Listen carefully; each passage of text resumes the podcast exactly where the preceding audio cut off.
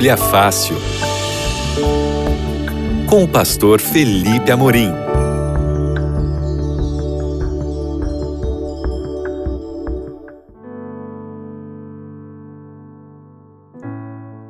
Olá, queridos amigos da Rádio Novo Tempo, sejam muito bem-vindos ao seu Bíblia Fácil. Aqui é o pastor Felipe Amorim e nós estamos aqui em mais um episódio dessa temporada maravilhosa graça.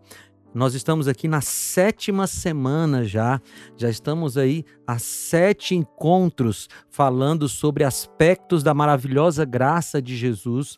E se você por acaso perdeu os seis primeiros episódios, não tem problema, não precisa ficar triste com isso, porque eles estão guardadinhos para você lá no, no, no site novotempo.com barra rádio novotempo.com/barra rádio. Inclusive, se você quiser baixar os áudios para você ter no seu celular, compartilhar com seus amigos, fazer uma obra missionária de enviar o áudio do programa para alguém, você pode baixar lá em novotempo.com/rádio e mandar nos seus grupos de WhatsApp, no grupo da família, para as pessoas escutarem também a palavra de Deus.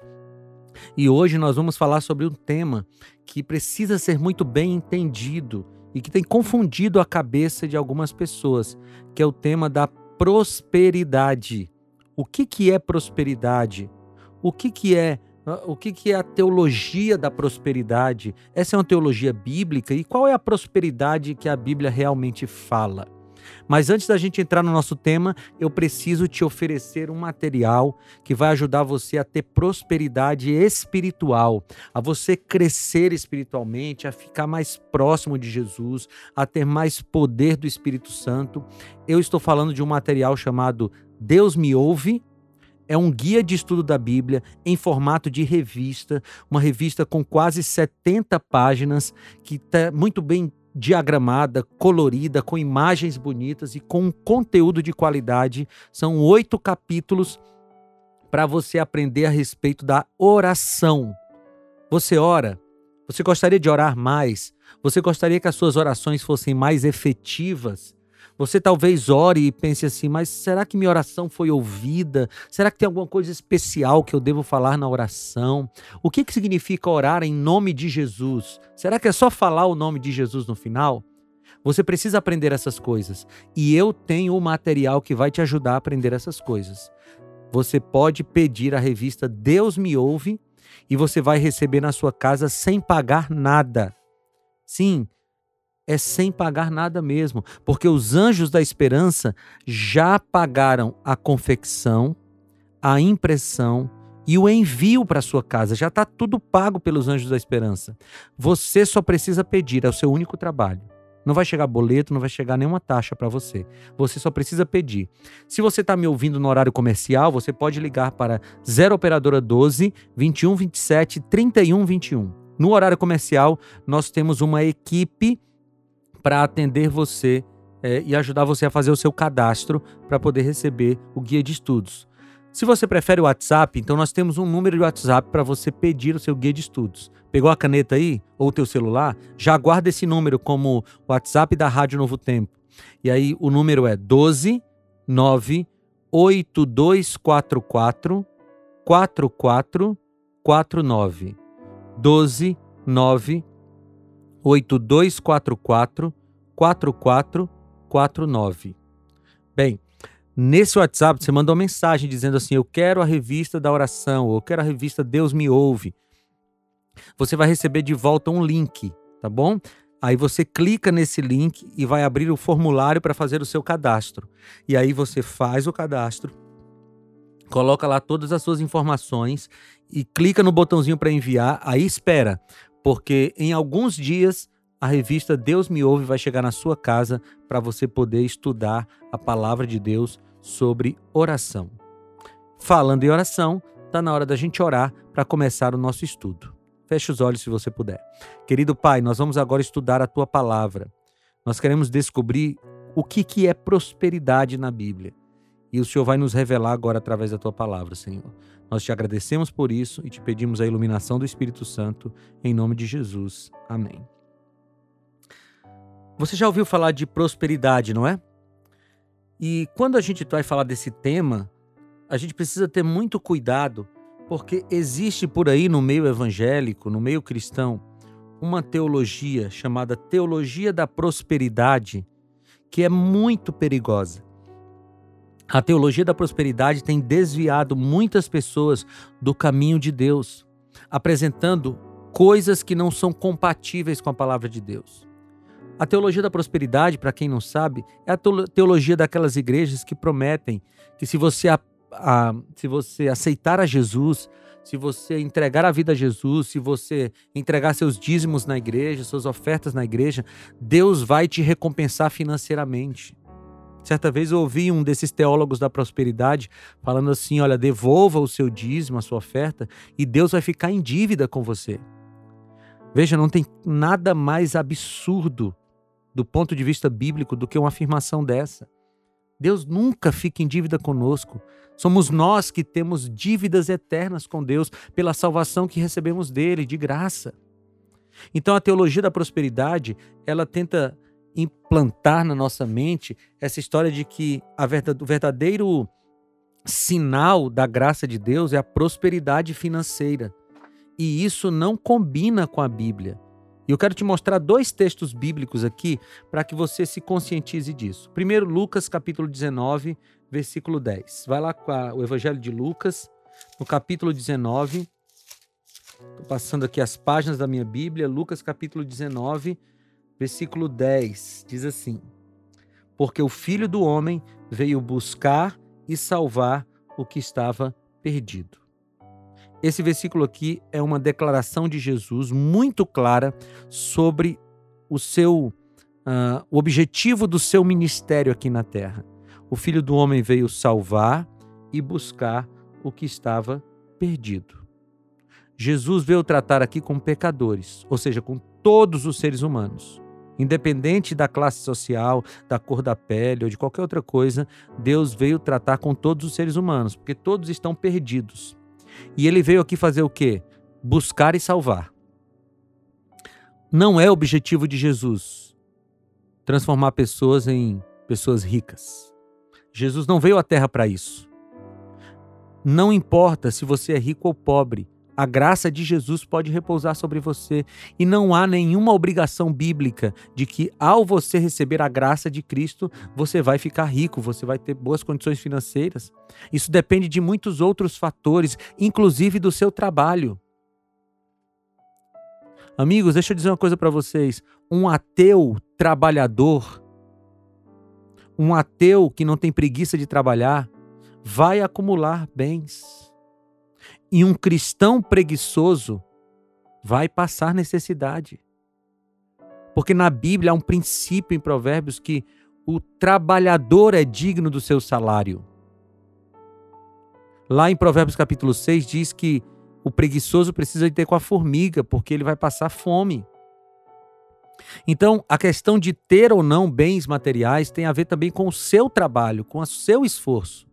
Não é papel de Jesus dar é, riquezas para ninguém. Jesus não tem esse compromisso com os seres humanos. O compromisso da missão de Jesus aqui na terra foi buscar e salvar o que estava perdido. Vai comigo para outro texto bíblico. Evangelho de João, no capítulo 6, 16, no versículo 33. Evangelho de João, no capítulo 16, versículo 33, diz assim: Eu disse a vocês essas coisas para que em mim vocês tenham paz. Neste mundo vocês terão aflições. Contudo, tenham ânimo, eu venci o mundo. Então, essa promessa de que quem aceitar Jesus vai passar por uma vida sem problemas, sem aflições, sem problemas financeiros, isso não é bíblico. Porque o próprio Jesus disse: No mundo vocês terão aflições.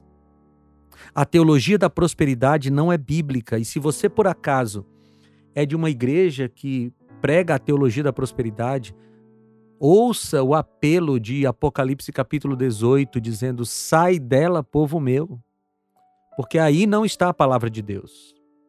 Mas veja, eu comecei falando sobre a teologia da prosperidade e pode ser que você esteja assim dizendo: então tem problema em ter dinheiro? É pecado ser rico? E agora eu vou para outro aspecto desse assunto. Escuta bem o que eu vou te dizer. não há condenação à riqueza. Na Bíblia não há condenação à riqueza. Aliás, existem muitos personagens bíblicos que foram ricos: Abraão, Salomão, Davi, né? o próprio Nicodemos, antes de conhecer Jesus, era rico. Então, não existe nenhuma condenação à riqueza na Bíblia. Bem, também não há nenhuma apologia à riqueza. Ou seja, a Bíblia não diz que o cristão tem que ser rico. Você não encontra isso em lugar nenhum da Bíblia. Portanto, não há nenhuma condenação à riqueza, nenhuma apologia à riqueza. Agora, a gente precisa entender que prosperidade é muito mais do que ser rico. Vou repetir para você gravar essa, essa frase. Prosperidade é muito mais do que ser rico. Esses dias eu estava aqui na, na cidade que nós moramos, em Jacareí, é, e estava na igreja com meus dois filhos, e um amigo passou por mim e disse assim: Felipe, você é rico. Você é muito rico.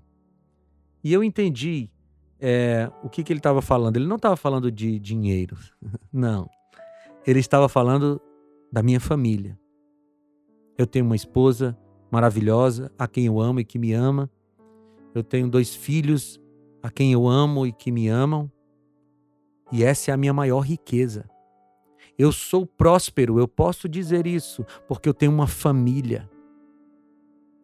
E prosperidade é muito mais do que ter dinheiro, amigos. Porque algumas pessoas, eu ouvi uma vez uma frase que dizia assim: algumas pessoas são tão pobres que a única coisa que elas têm é dinheiro. Algumas pessoas não têm família, não têm saúde, não têm felicidade, não têm alegria de viver, só têm dinheiro. E essas pessoas não podem dizer que são prósperas. Não podem. Eu quero analisar com vocês a história de dois homens na Bíblia, para a gente tirar mais conclusões a respeito dessa questão da prosperidade. Abre tua Bíblia em Lucas, Lucas, Evangelho de Lucas, capítulo 18. Evangelho de Lucas, capítulo 18. Nós vamos ler a história de um homem aqui no capítulo 18 e a história de outro homem no capítulo 19. Tá bom? Lucas, capítulo 18, a partir do versículo 18, diz assim: Certo homem importante lhe perguntou: Bom mestre, que farei para herdar a vida eterna? Por que você me chama bom? respondeu Jesus. Não há ninguém que seja bom, a não ser somente Deus. Você conhece os mandamentos: Não adulterarás, não matarás, não furtarás, não darás falso testemunho, honra teu pai e tua mãe. A tudo isso tenho obedecido desde a adolescência, disse ele. Ao ouvir isso, disse-lhe Jesus: Falta ainda uma coisa. Venda tudo o que você possui e dê, e dê o dinheiro aos pobres, e você terá um tesouro nos céus. Depois venha e siga-me. Ouvindo isso, ele ficou triste, porque era muito rico. Vendo-o entristecido, Jesus disse: como é difícil aos ricos entrar no reino dos céus. Amigos, aqui tem a história do que a gente conhece, de quem a gente conhece como jovem rico. A gente não sabe o nome dele, mas a gente consegue inferir algumas características aqui. Primeiro, como a Bíblia já, já descreve, ele era rico. Depois, ele era um homem, um jovem religioso. Porque quando Jesus recitou a segunda tábua dos mandamentos para ele, né, honra teu pai e tua mãe, não matarás, não furtarás, ele disse: Não, tudo isso eu obedeço desde criança. Então ele é de família religiosa. Mas nós também identificamos aqui uma, uma angústia no coração desse jovem. Porque, embora ele tivesse dinheiro, fosse bem posicionado socialmente, embora ele tivesse uma família influente, ele não tinha paz no seu coração. Porque ainda lhe faltava a certeza da salvação. É tanto que ele chega para Jesus e diz: Bom mestre, como é que eu faço para herdar a vida eterna? Veja, esse jovem ele tinha um problema com uma disciplina teológica que a gente chama de soteriologia, que é a disciplina que estuda a doutrina da salvação. Ele achava que ele tinha que fazer alguma coisa para ser salvo. Ele não entendia a graça de Jesus, que nos salva, independente das nossas obras, e nos salva para as boas obras. E ele chega perguntando: Jesus, o que, eu tenho que fazer? E Jesus, conhecendo o íntimo do coração daquele menino, daquele jovem, ele recita a segunda tábua dos Dez Mandamentos. Por quê? A segunda tábua dos Dez Mandamentos fala sobre o amor ao próximo. Amar ao próximo como a ti mesmo. O resumo de Jesus para a segunda tábua dos mandamentos. E aquele jovem olha para aqueles mandamentos e ele diz: Eu sigo tudo isso. Se é só isso, Jesus, eu sigo tudo isso desde criança. Aí Jesus diz uma coisa. Jesus diz: Uma coisa te falta. Uma coisa. Ora, aquele jovem deve ter ficado atento para saber de Jesus o que, que, era, que, que era essa coisa que lhe faltava.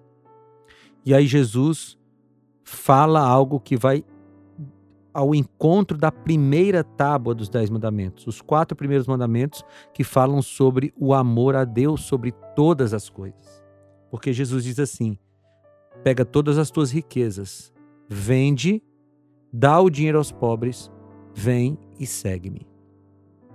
Primeiro, Jesus estava mostrando que Jesus não está interessado no nosso dinheiro. Se Jesus estivesse interessado no dinheiro, no dinheiro humano, ele teria dito para o jovem: Vem, traz tudo o que você tem e me dá, e então segue-me. Mas Jesus não está interessado no nosso dinheiro. Não é o seu dinheiro que vai impressionar o coração de Jesus. Entenda isso. Jesus diz: Vai, vende tudo que você tem, dá o dinheiro aos pobres, então vem e segue-me. E o que aconteceu?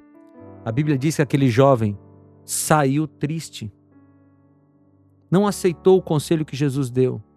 E a Bíblia diz por quê? Porque ele era muito rico. Sabe qual era o problema daquele jovem?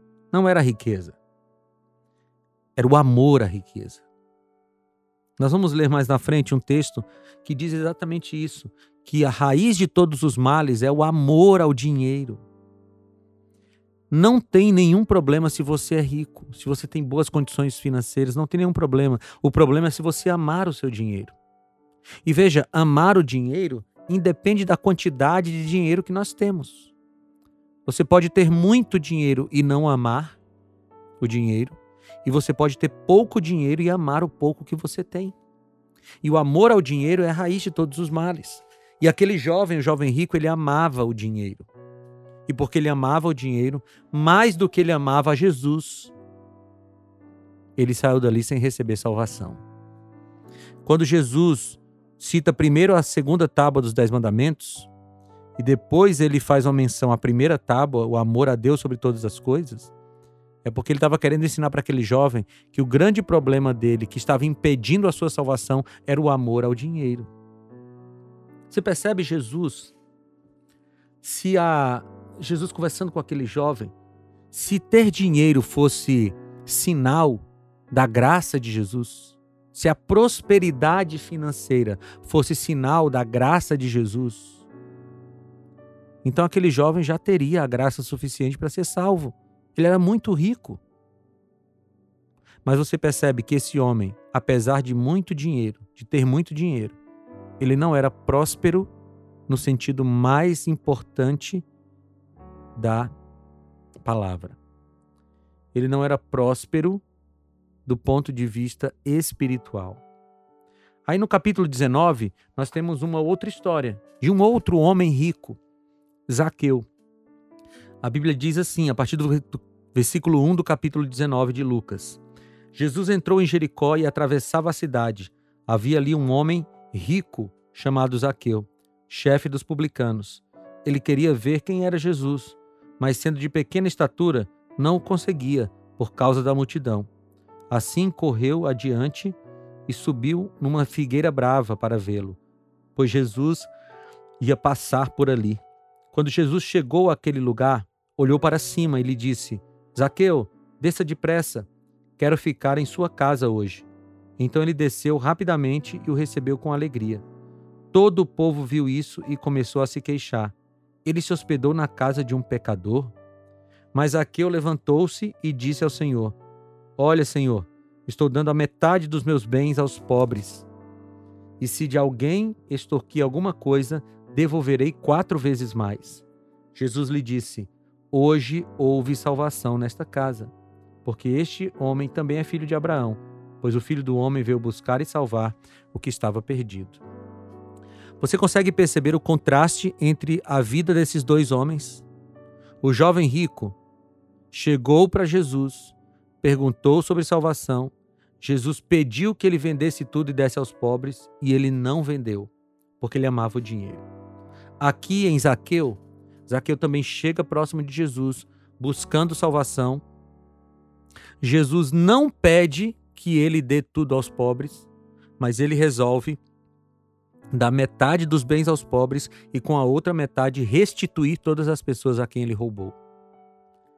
Aqui há dois modelos de prosperidade. Os dois eram prósperos financeiramente. Tanto o jovem rico quanto Zaqueu. Os dois eram prósperos financeiramente.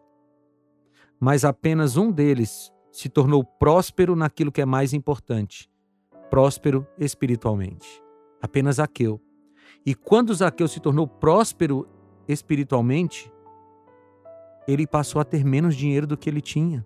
Você observou isso? Quando Zaqueu aceitou a graça de Jesus e foi salvo, ele se desfez de boa parte das suas riquezas, dando aos pobres e restituindo a quem ele roubou.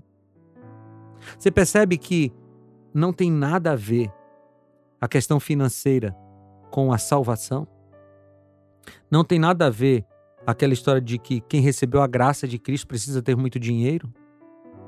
Porque nessas duas histórias nós vemos o jovem rico, que não tinha a graça de Cristo, que não foi salvo, mas que tinha muito dinheiro. Isaqueu, que quando foi salvo, ele se desfez de boa parte do seu dinheiro, porque aquilo não era mais importante para ele. Aliás, aquele dinheiro era fruto do pecado e ele rechaçou aquele dinheiro. Você percebe que a verdadeira prosperidade é amar a Cristo. A verdadeira prosperidade é amar a Cristo. E por isso Zaqueu era próspero e o jovem rico não. A Bíblia tem alguns é, princípios financeiros que são importantes para nós. E eu quero terminar nossa conversa lendo alguns deles. Eu vou abrir aqui minha Bíblia no Salmo 37, no versículo 16. Salmo 37, versículo 16. O texto diz assim: Melhor é o pouco do justo do que a riqueza de muitos ímpios. Então, amigo, se você é justo, ou seja, se você é de Deus, se você aceitou a justiça de Cristo, se você aceitou a Jesus como seu salvador pessoal, é melhor, segundo a Bíblia, o pouco que você tem do que o muito que está na mão dos ímpios. É melhor. Quer ver outro princípio bíblico? Provérbios capítulo 10, versículo 4. Abre a sua Bíblia em Provérbios, capítulo 10, versículo 4, diz assim: As mãos preguiçosas empobrecem o homem, porém as mãos diligentes lhe trazem riqueza. E aqui a gente tem um princípio, um princípio muito importante. Um cristão preguiçoso não vai acumular riquezas. Não vai se tornar rico. Um ateu trabalhador tem todas as possibilidades de se tornar rico, porque as mãos diligentes lhe trazem riqueza. Aqui está no texto bíblico. Mais uma vez mostrando que a teologia da prosperidade não é bíblica. Você quer mais um princípio bíblico? Eu quero ler com você que está em 1 Timóteo capítulo 6, versículos 9 e 10. 1 Timóteo, no capítulo 6, 9 e 10. Olha que texto importante. Os que querem ficar ricos caem em tentação, em armadilhas e em muitos desejos descontrolados e nocivos, que levam os homens a mergulharem na ruína e na destruição pois o amor ao dinheiro é a raiz de todos os males. Algumas pessoas, por cobiçarem o dinheiro, desviaram-se da fé e se atormentaram com muitos sofrimentos. Você entendeu a advertência da Bíblia aqui para você? Aqueles que querem ficar ricos muitas vezes acabam se desviando do caminho. se desviando da palavra de Deus. E por que, que esse, esse se desvio da palavra de Deus? Não é por causa do dinheiro acumulado, mas é porque eles amam o dinheiro que eles estão buscando. E por amar o dinheiro mais do que eles amam a Deus, eles acabam se desviando do caminho de Deus. Então, deixa eu te dizer uma coisa. A verdadeira prosperidade é amar a Jesus. Não importa se você tem muito ou pouco dinheiro, se você mora numa casa grande ou numa casa pequena, você pode ser uma pessoa próspera. Na verdadeira prosperidade, a prosperidade espiritual. E eu quero orar para que Deus dê a você e a mim essa prosperidade agora. Senhor, nós queremos ser prósperos naquilo que é mais importante, na nossa espiritualidade. E pedimos forças ao Senhor para a gente trabalhar, para conseguir os recursos necessários para a gente viver dignamente. Nos ajuda, Senhor, em nome de Jesus. Amém. Amigos, foi muito bom ficar com vocês esses minutos. A gente vai ficando por aqui, você continua com a programação da Rádio Novo Tempo e a gente se encontra semana que vem para mais um episódio do Bíblia Fácil, Maravilhosa Graça. Até lá!